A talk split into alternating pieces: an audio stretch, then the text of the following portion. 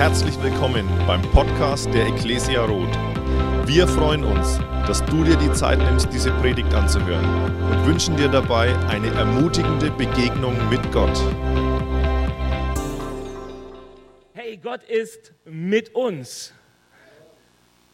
Und ich weiß, Gott mit uns hat ja, wer sich so ein bisschen in der Geschichte auskennt oder ein bisschen älter ist, der weiß, das hat so, so einen negativen Touch manchmal, weil es stand auch auf dem Koppelschloss der damaligen Wehrmachtssoldaten.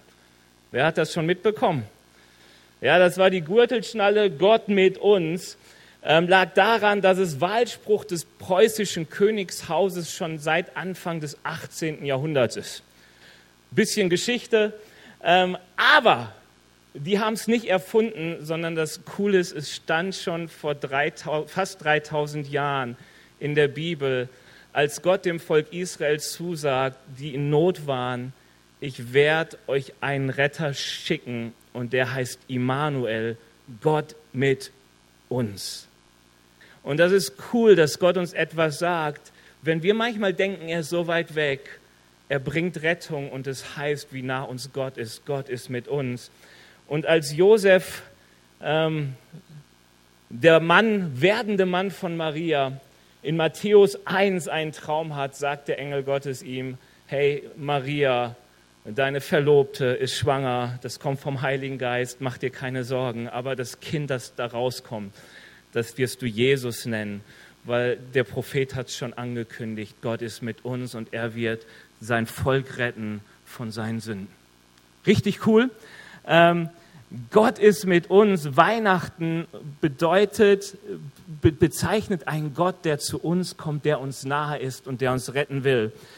Ähm, und wir haben vier Themen, nein, fünf Themen, diese Reihe. Und das ist, Gott ist mit uns auf dem Gipfel. Darum geht es heute im Tal, in der Wüste, im Sturm und immer und überall. Und ich weiß, dass es viele Menschen gibt, die denken, Gott ist ein Freund der Menschen, die in Not sind. Not lehrt beten.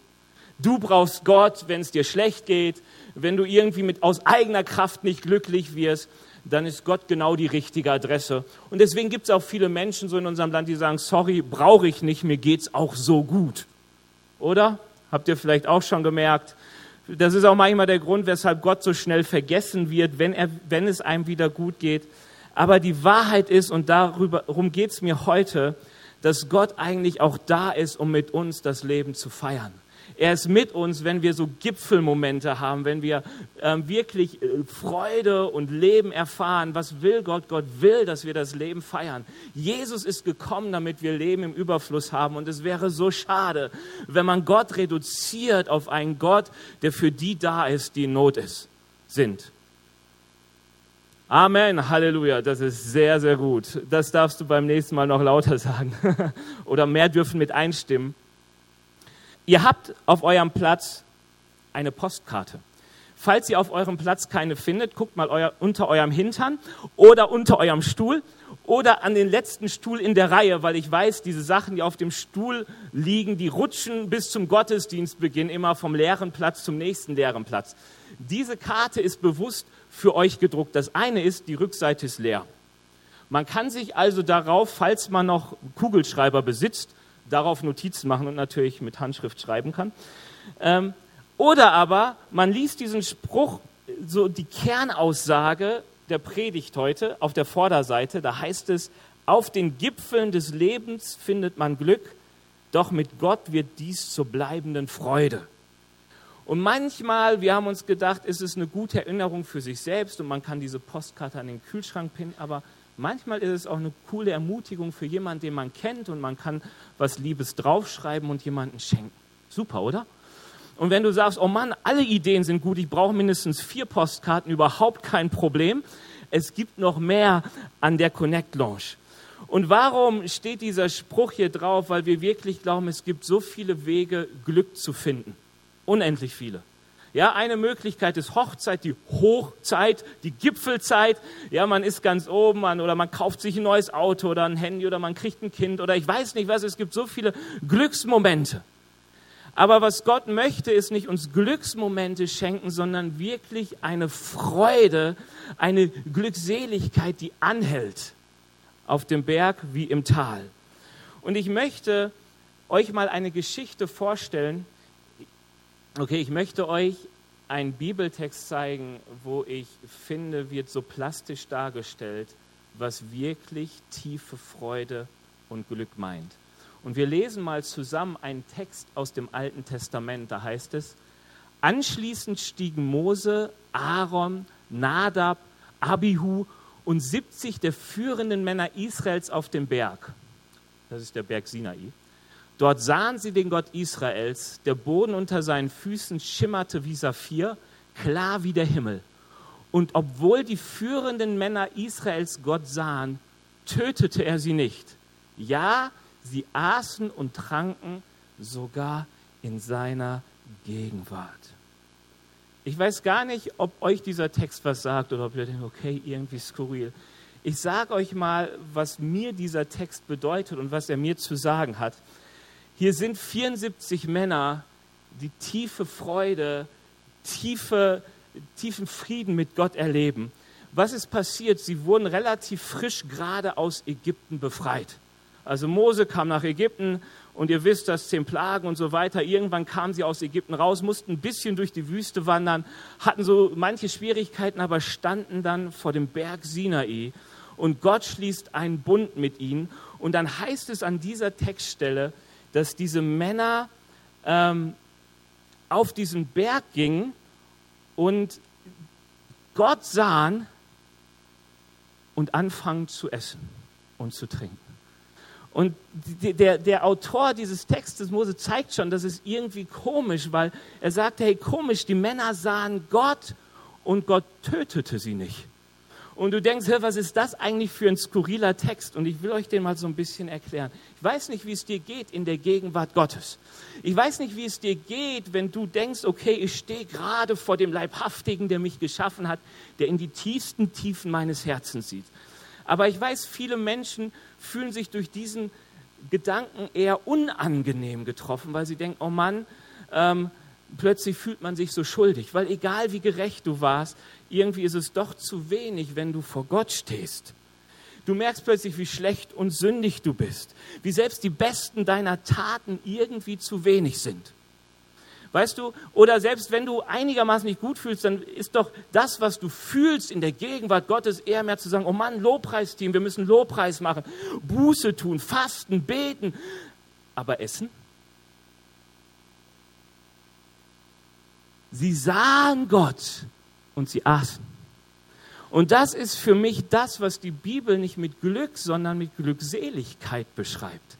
Also wenn die Bibel von tiefer Freude redet, von Glück, die wir in Gott finden, dann redet sie nicht von Glück, sondern von Glückseligkeit, weil es etwas weit, weit mehr als irgendein durch Außen an mich herangetragenes Glück meint, sondern es meint tiefsten Frieden mit Gott und mit der Situation haben, sodass ich in Gottes Gegenwart mein Leben genießen kann. Das ist cool. Also ich die Stelle einfach nochmal auf dich wirken lassen. Stell dir das mal vor, Gottes Gegenwart, ganz plastisch und du kannst einfach dort essen, das ganz Profane. Ja, du isst und es ist irgendwie weg und dann wird es auch ausgeschieden und das war's, dann brauchst du wieder neues Essen. Und diese heilige, perfekte Gegenwart Gottes vereinen sich all das, was an Hektik, an all das, was an, an Gedanken noch da war, plötzlich ist da dieser tiefe Frieden und du kommst zur Ruhe vor Gott. Und du findest keine Anklage durch ihn, sondern du findest Frieden in ihm. Und du kannst dein Leben an diesem Punkt voll und ganz genießen, sodass du in voller Frieden auf dem Berg, in der Gegenwart Gottes, essen kannst. Du siehst die Freundlichkeit Gottes. Ich weiß nicht, ob du einen Geschmack von dem bekommst, was ich hier meine. Ich kann nur sagen, es sind ganz wenige Verse, die ich liebe. Würde ich meine Bibel anstreichen, dann wären die extrem dick unterstrichen, weil es hilft mir zu denken, das ist, wo Gott mich haben möchte. Das ist, was Gott für mich hat. Gott hat für mich tiefe Freude auf den Gipfeln meines Lebens. Und manchmal sind die Gipfel nur alltägliche Hügel, aber er möchte mir eine tiefe Freude schenken, an dem ich zur Ruhe komme und das Leben genießen und ihn feiern kann. Wie kommen wir dahin? Und ich möchte drei Punkte beleuchten, die so entscheidend sind, dass wir genau diese Tiefe an Glückseligkeit finden können in unserem Leben. Das erste ist, Gott ist mit uns, weil er uns Freiheit schenken möchte. Und ich finde das interessant, ihr möcht, müsst euch jetzt mal so ein bisschen in die Geschichte Mose und das Volk Israel denken. Aber Mose kommt als 80-jähriger Mann nach Ägypten. Und er stellt sich vor den jungen und ganz jungen und mittelalten und alten Männern des Volkes, die Gefangene, versklavt sind in Ägypten. Und er sagt, hey, Gott hat mich gesandt, glaubt mir und ich werde euch hier herausführen in das verheißene Land.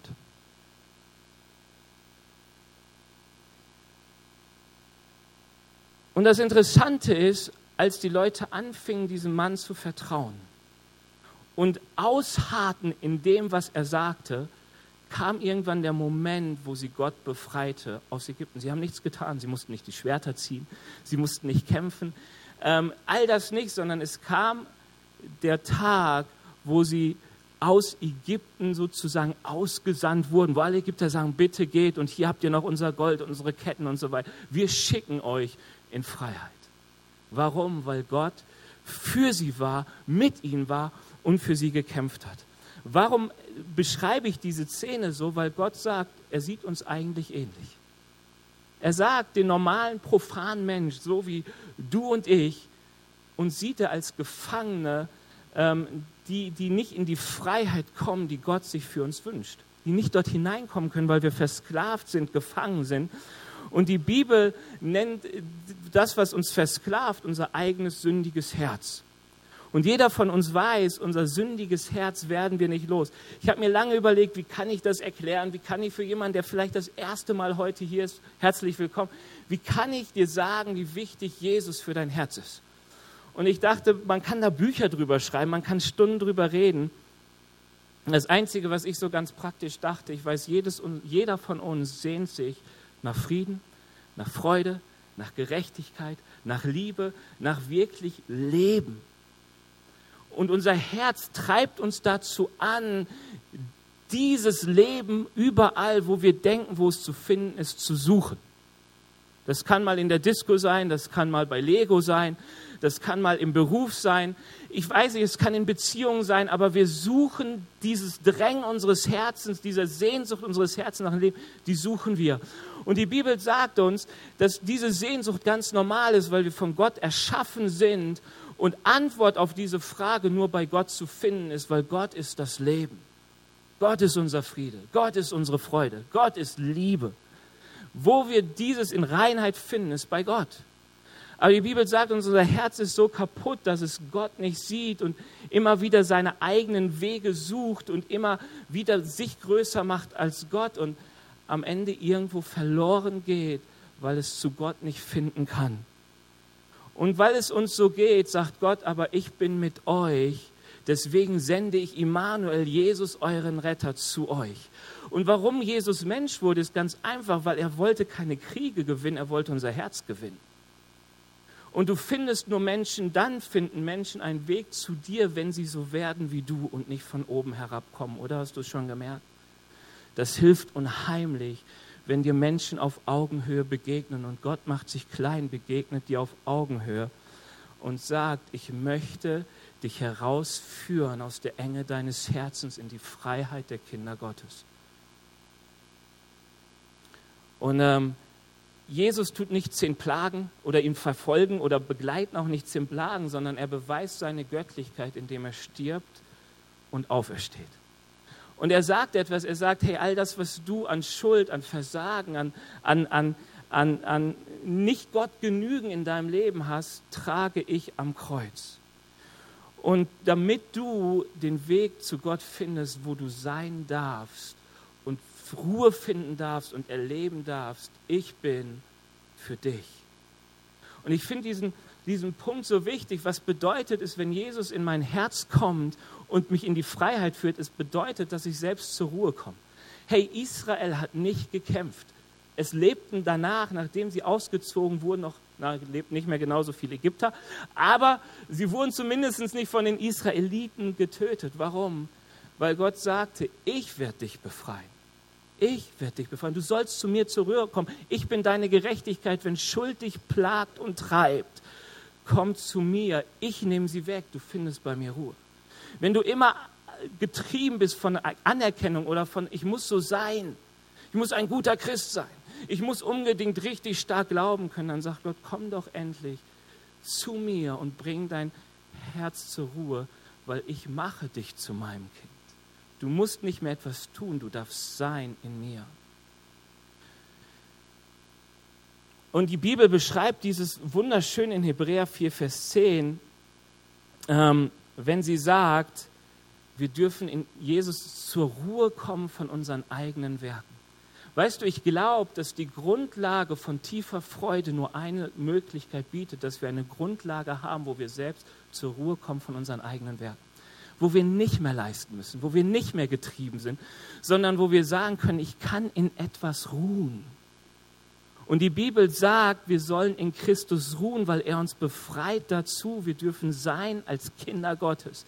Und das Schöne ist, Kind deiner Eltern kannst du nicht werden, um dich anzustrengen. Überhaupt nicht. Schon mal gemerkt? Sondern du bist es einfach. Und du kannst darin ruhen. Und Mann, wie habe ich die Ruhe genossen als Kind? Was habe ich für einen Unsinn gemacht? Und sie sind mich nicht losgeworden. Es war nie eine Frage, dass ich nach Hause kommen darf. Ich meine, ich habe mich nicht immer getraut. Also einmal habe ich fast ein Haus angezündet, als ich es mitbekam, dass es welche mitbekamen, habe ich Angst. aber gut, aber trotzdem bin ich zurückgekommen und sie haben mich angenommen. Hey, Gott ist so gut. Und weißt du, wenn, wenn Gott sagt, ich will dich in Freiheit führen, dann heißt es, ich will dir zeigen, dass du einfach sein darfst, dass du bist, wenn ich in dein Leben einziehe. Wie passiert das?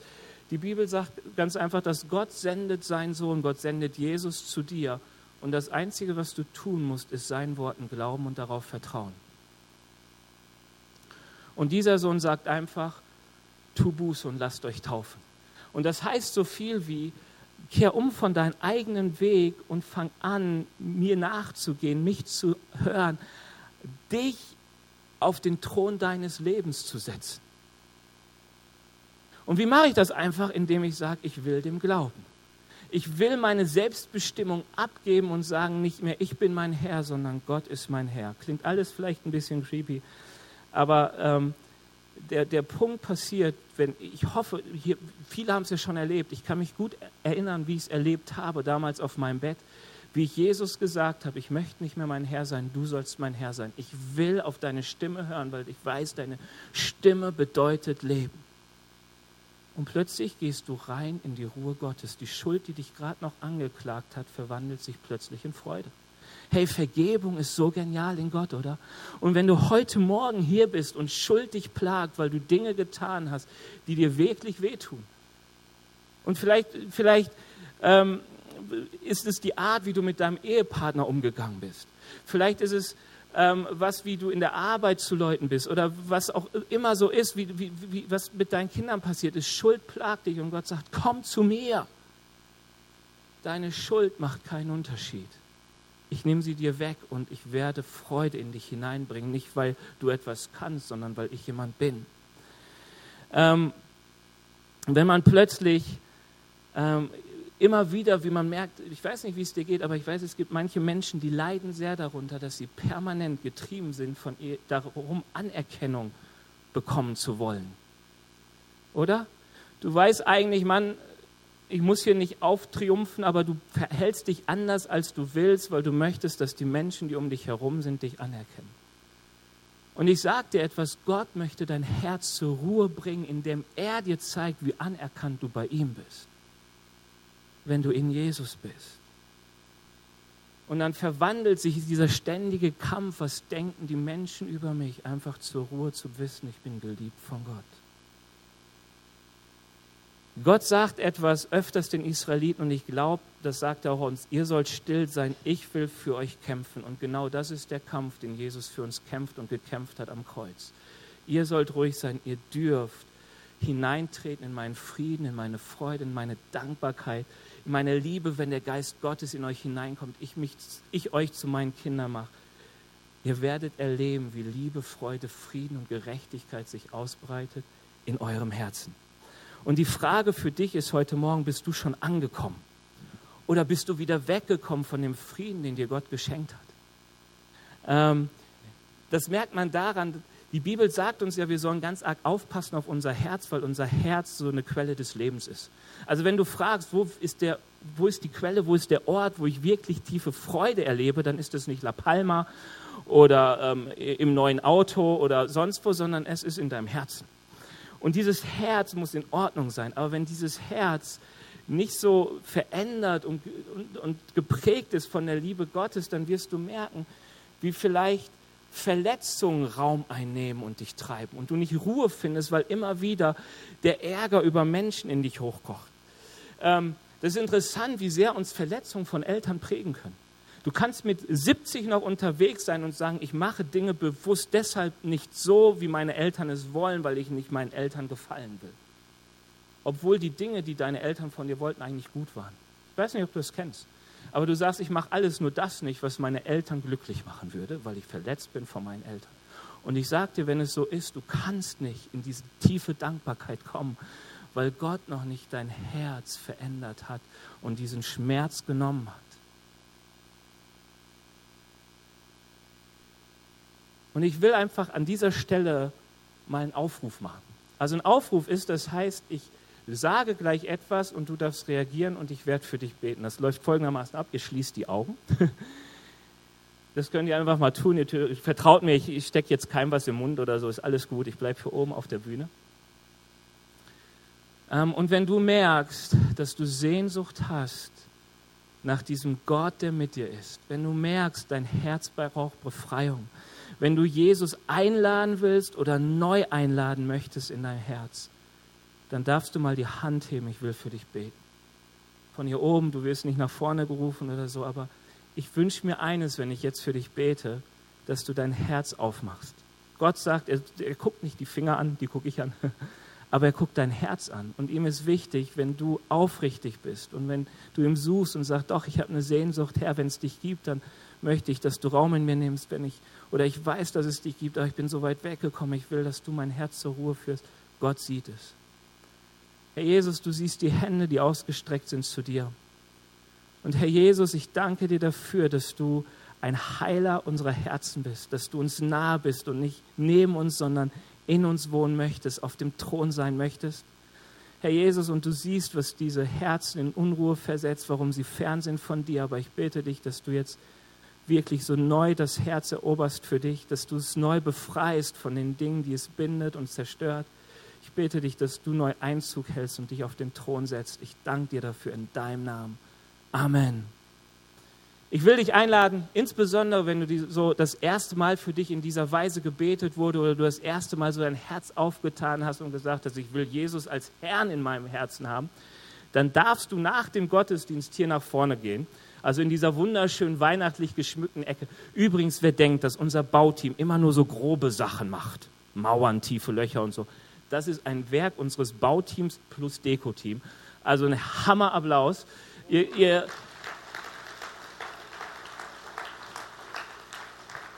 über, ihr überrascht einen immer wieder neu und wer sagt, da möchte ich mitmachen, irgendwie finde das cool, was Kreatives mit den Händen zu machen. Son äh, Donnerstags 15 Uhr immer. Kann man hier hinkommen. Bauteam, Kleingruppe. Yes. So, ich begrüße euch dann auch, bin aber nicht dabei. Aber, aber was mir wichtig ist, du kannst nach dem Gottesdienst in diese Ecke kommen, da ist das Gebetsteam und sie werden dir gerne noch erklären, ähm, wie du mit Jesus dein Herz aufräumen kannst, werden gerne noch mal mit dir persönlich beten, wenn Dinge sind, wo du sagst, die will ich vor Gott bringen. Manchmal ist es so gut, mit Menschen zu reden über Dinge, die man merkt, die quälen einen schon über Jahre und manchmal sogar seit Jahrzehnten. Okay, der nächste Punkt also so wichtig, du brauchst Veränderung deines Herzens durch Jesus und das erlebst du, wenn du Jesus einlädst, in dein Herz zu kommen. Das Zweite ist, ähm, ich habe gesagt, das heißt bei mir, er gibt Orientierung. Eigentlich wollte ich sagen, er gibt Führung, aber Führung und Führer und so, wir sind angeschlagen bei den Worten als Deutsche.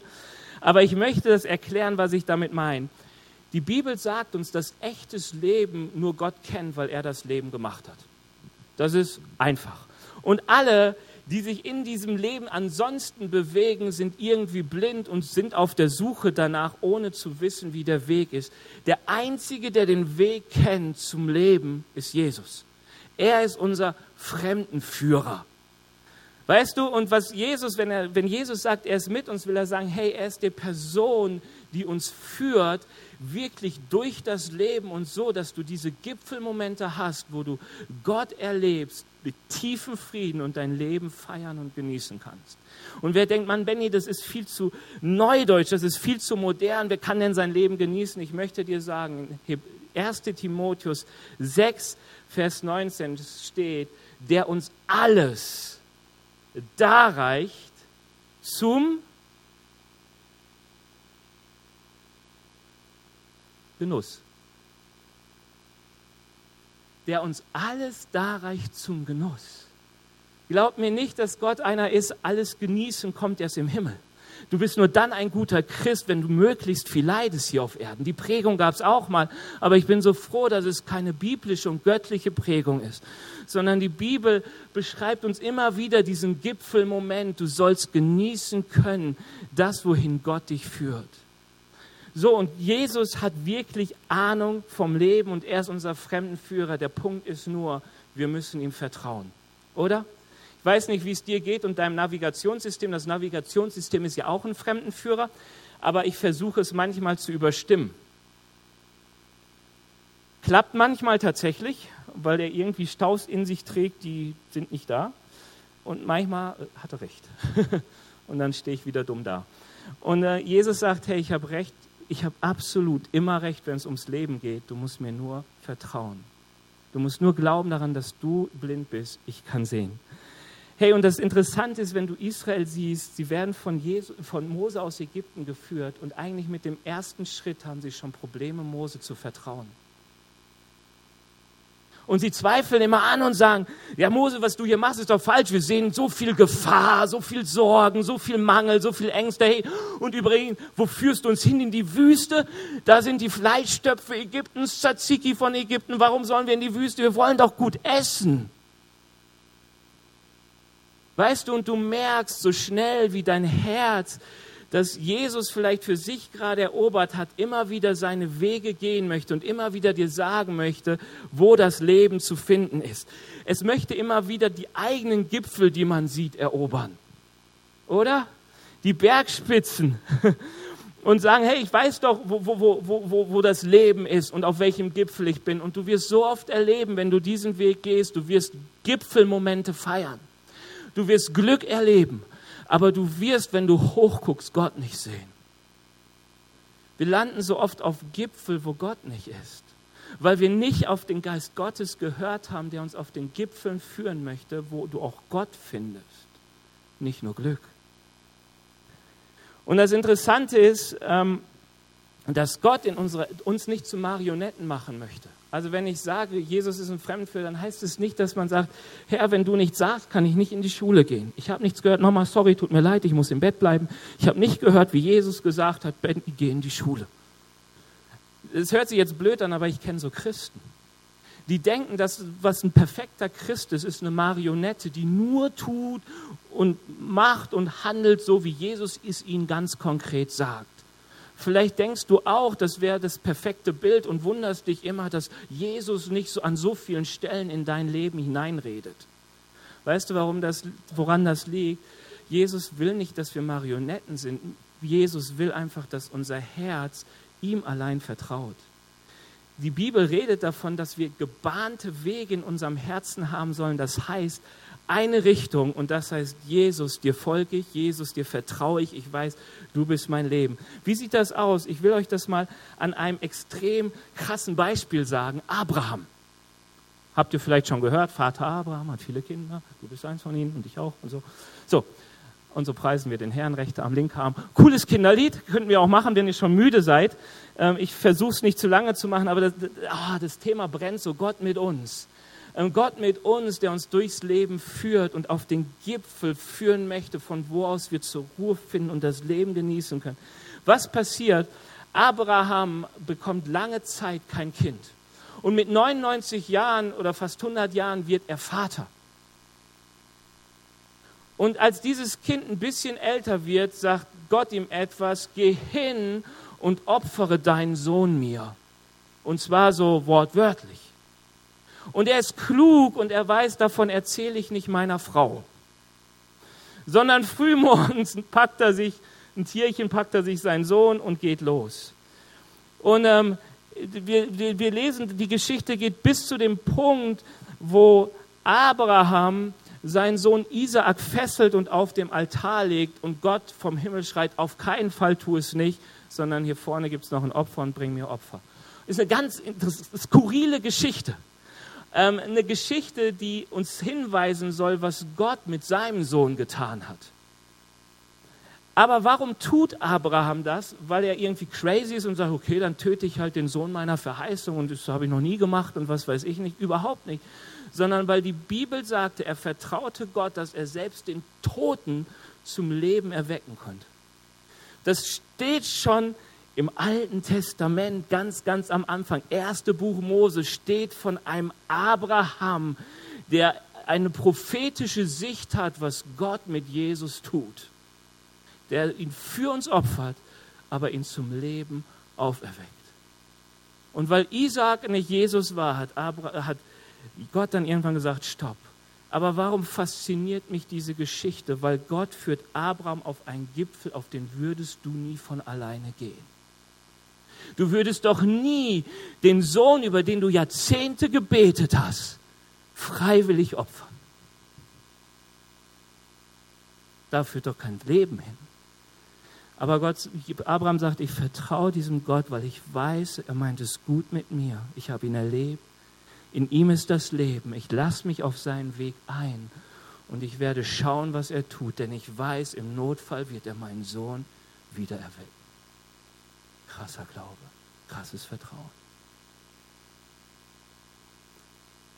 Das Problem ist, dass wir manchmal schon so oft vorher scheitern. Dass wir so viel Wünsche in unseren Herzen tragen, dass wir nur versuchen, Gott dienstbar zu machen für die Gipfel, die wir selbst ersteigen möchten. Dass wir sagen, Jesus, ich sehe den Gipfel und der Weg muss so gehen und segne mich, segne mich, segne mich. Und Herr, warum tust du nicht? Warum tust du nicht? Und Gott sagt, warum vertraust du nicht? Warum vertraust du nicht? Wenn manchmal Wünsche sterben müssen, wenn manchmal Gott andere Wege sieht und du siehst das in der Bibel so oft bei David, bei Josef, bei Paulus, so oft, führt der Weg auf diese absolut tiefe Glückseligkeit ganz, ganz komische Wege, die nur der gehen kann, der wirklich vertraut. Und ich will dich einladen, nicht an Gott zu zweifeln, sondern ihm zu vertrauen. Zeit mit ihm zu verbringen, Zeit mit seinem Wort zu verbringen und zu sehen, was Gott für ein guter Fremdenführer ist. Wie gut er Menschen wirklich auf den Gipfel führt, wo sie nicht nur Glück erleben, sondern tiefste Glückseligkeit. Und damit komme ich zum letzten Punkt. Gott ist mit uns, weil er uns Freiheit schenkt, weil er uns Orientierung gibt, eigentlich unser Fremdenführer ist. Bitte verlass dich auf Gott als Fremdenführer und nicht als dich, als jemand, der die Karte lesen kann. Weißt du, ist das manchmal der Punkt, wo wir scheitern? Weil wir denken, ah ja, Gott hat mich befreit, gut, jetzt habe ich meine eigene Karte, ich schaffe das schon. Und du wirst immer merken, ich bin noch keine 40 Jahre alt, aber oh, leider nicht mehr weit davon entfernt, aber gut. Der Bernd, wo ist er? Wer, guckt ihn an, der, der, der ist jetzt schon fast 50, aber sieht immer noch aus wie das sprühende Leben. Und er sagt immer, 30 bis 40 war die beste Zeit und jetzt sagt er, 40 bis 50 war noch besser. Also jeder, der Angst vor, vorm Altern hat, es wird immer besser. Ich werde euch sagen, wenn Bernd was anderes berichtet, aber bis jetzt orientiere ich mich an ihm. Er ist mir einfach zehn Jahre voraus, aber sieht danach aus, als wäre er mir nur fünf Jahre voraus. Also alles mein Problem. Okay. Scherz beiseite. Ähm, also, wir brauchen ihn als Fremdenführer, wir brauchen nicht uns als Kartenleser.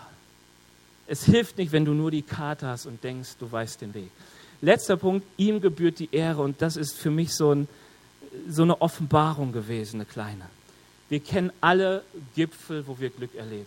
Immer. Es kann heute Morgen sein, der Nachbar dreht sich zu dir und sagt, boah, du hast aber ein schönes Parfüm. Ich weiß nicht, ob das jemand schon passiert ist, aber du denkst, wow, super, das habe ich auch selbst gebraut mit Tupperware und weiß ich nicht. Ich war das erste Mal im Leben vorgestern in der Parfümeria in München, aber Interessant, was es für Düfte gibt. Ich dachte immer, Douglas hat alles, was ich, aber egal. So, aber weißt du, manchmal es sind so kleine Momente, die bringen schon so viel Glück und Freude in dein Leben. Manchmal nur ein Lächeln. Hey, aber der Sieg der Fußballlandschaft, aber am nächsten Wochenende die Niederlage bringt wieder so die Talmomente. Und was ich so interessant finde, ist ja, dass Gott sagt, weißt du, das Glück, das du erlebst, soll kein Moment bleiben, sondern es soll eine Grundlage sein, auf der du dein Leben aufbaust. Und ich dachte, Gott, wie soll das funktionieren? Weil wenn du mir etwas schenkst, egal was es ist, ob es Gesundheit ist, ob es ein Auto ist, ob es eine liebe Ehefrau ist, ob es Erfolg im Beruf ist, es ist alles vergänglich. Ist dir schon aufgefallen? Alles, was Gott dir schenken kann hier im Leben, es ist vergänglich. Und ähm, viele Gipfel, die wir besteigen aus eigener Kraft, da erlebst du genau das. Du bist oben, du feierst den Moment und du krachst wieder runter. Aber an diesem Gipfelmoment, den ich euch am Anfang vorgestellt habe, ist etwas anders. Und die Gipfelmomente, die Gott uns schenken möchte, an denen sollen wir nicht das Geschenk feiern, sondern sollen wir Gott feiern. Weil uns, wenn Gott uns auf Gipfel führt, uns Glück schenkt, dann liegt es nicht daran, dass du beschenkt wurdest mit dem Glück. Du feierst nicht das Glück, sondern du feierst den Gott, der dir so Glück schenkt. Eine, eine Glück und Freude im Leben ist eigentlich eine Offenbarung Gottes. Ich werde das beispielhaft mal an Sachen festmachen. Wenn Gott dir Gesundheit schenkt, dann kannst du sagen, boah, ich bin so geehrt, ich freue mich über diese Gesundheit. Aber ich sage dir, bis jetzt ist jeder Mensch irgendwann gestorben und nie an Gesundheit. Weißt du, egal wie Gott dich heilt, es ist so viel Gnade und es tut so gut und es füllt dich mit Freude. Ich finde Heilung immer gut. Es recht, wenn sie spontan kommt und Gott was tut. Es ist der Hammer. Wenn du, also, du musst noch niemals selbst, ich kann mich erinnern, da hatte jemand ähm, hier, wie heißt das so, Sehen, Sehen, Bänderriss. So, und, und, und, ich weiß noch, wie Ingolf für ihn gebetet hatte und der wurde in dem Moment gesund. Der konnte den Gips abnehmen, fertig. Ist cool. Freust du dich mit? Stehst daneben, hast selbst den Bänderriss und denkst, ist gut, freue ich mich. Aber was freut mich eigentlich? Mich freut die Größe Gottes, der mir Gesundheit schenken kann. Und ich bekomme eine Offenbarung von diesem ewigen Gott, der wirklich der Herr mein Arzt ist, Jahwe Rapha. Amen. Das ist gut. Hey, als Hagar ist eine Sklavin, erlebt, wie Gott sie rettet und ihr Kind rettet und ihr verspricht, sie zu einer großen Nation zu machen, zu einem großen Volk zu machen, dann nennt sie den Gott, der sie gerettet hat, der Gott, der mich sieht. Sie hat eine Offenbarung. Es ist ein, ein, ein Offenbarwerden, wer Gott ist. Es ist der Gott, der mich sieht. Es ist der Gott, der mir nahe ist. Es ist Immanuel, Gott mit uns. Und der Gipfel wird für sie zur bleibenden Freude, nicht weil sie rettende Worte empfing, sondern weil sie eine Offenbarung von Gott bekam, die ihr Leben lang Bestand hat. Es ist der Gott, der mich sieht. Und wieso schenkt Gott uns bleibende Freude, Gott Glückseligkeit? Weil wir in den Momenten, wenn wir von Gott gerettet sind, uns ihm anvertrauen und er uns auf diese Glücksmomente, auf, auf Gipfel führt, immer wieder erleben wie ich in Gott zur Ruhe komme, wie ich merke, nicht ich habe gekämpft, er hat für mich gekämpft. Es ist nicht mein Verdienst, es ist sein Verdienst. Und es zeigt mir in dem Moment, wie wunderschön mein Gott ist und wie sehr auf sein Wort Verlass ist. Josef, ich weiß nicht, wie viele Jahre es brauchte, Jahrzehnte. Er bekam sehr früh eine Verheißung, Gott wird dich über alle setzen, du wirst ein großer, mächtiger Mann werden. Und dann ging es bergab. Sklave, Gefängnis, Verrat, alles Mögliche. Und irgendwann steht er oben am Gipfel und er erlebt, wie die Zusagen dieses Gottes sichtbar werden für ihn. Etwas, was ihn nicht mehr loslässt. Als die Brüder zu ihm kommen und sagen, oh bitte verschone, er sagt, hey Leute, ihr meinte das Böse mit mir, aber Gott meint es gut.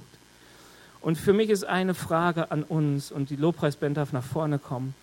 Welche Rolle spielt Gott auf deinen Gipfel?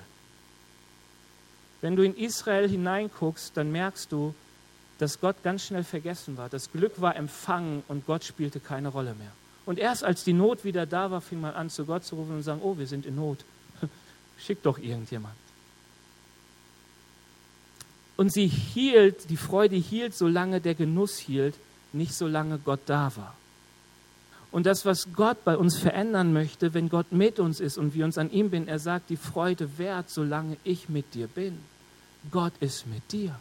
Deswegen ist es eine immerwährende Freude. Und Paulus kann sagen, freut euch alle Zeit. Lebt in dieser Glückseligkeit, seid, seid in eurem ganzen Leben, egal wo ihr im Alltag steht, ihr dürft diesen Moment genießen und uns, euch freuen am Gott, der so viel Gutes schenkt. Ich weiß nicht, ob du fassen kannst, was ich mit Worten versuche, kompliziert zu erklären. Ähm, aber ich glaube, Gott ist ein Gott der, des Alltags und er möchte uns Gipfelmomente im Alltag schenken. Momente, wo du zum Ruhe kommen kannst, wo du ihn sehen kannst, wo du in Frieden mit ihm bist und ihn feiern kannst als diesen Gott, der sein Wort hält. Gott mit uns.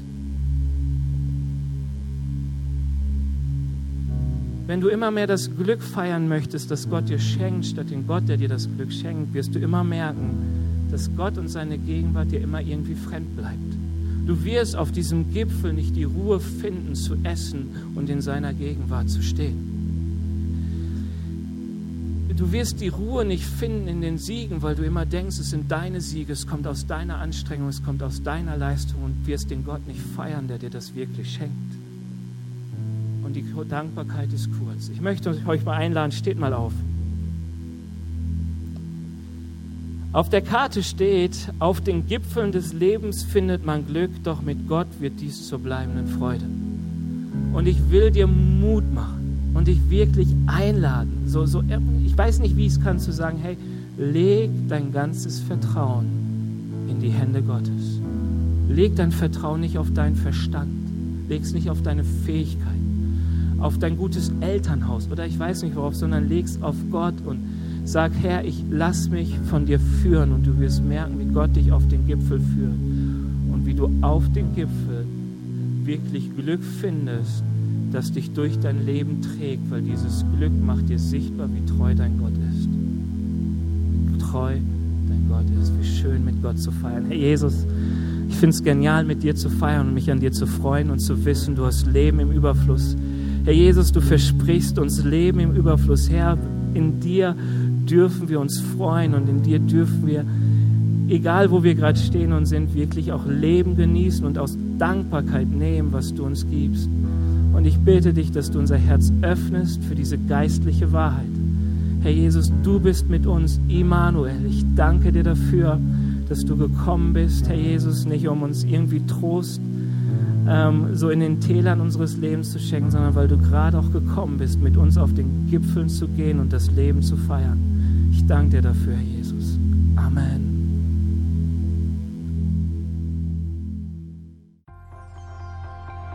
Wir hoffen, dass dir diese Predigt gefallen hat und dich in deinem Leben mit Gott stärkt.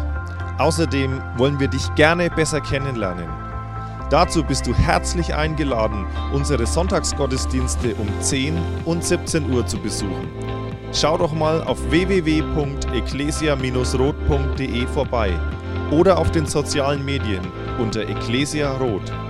Wir freuen uns auf dich.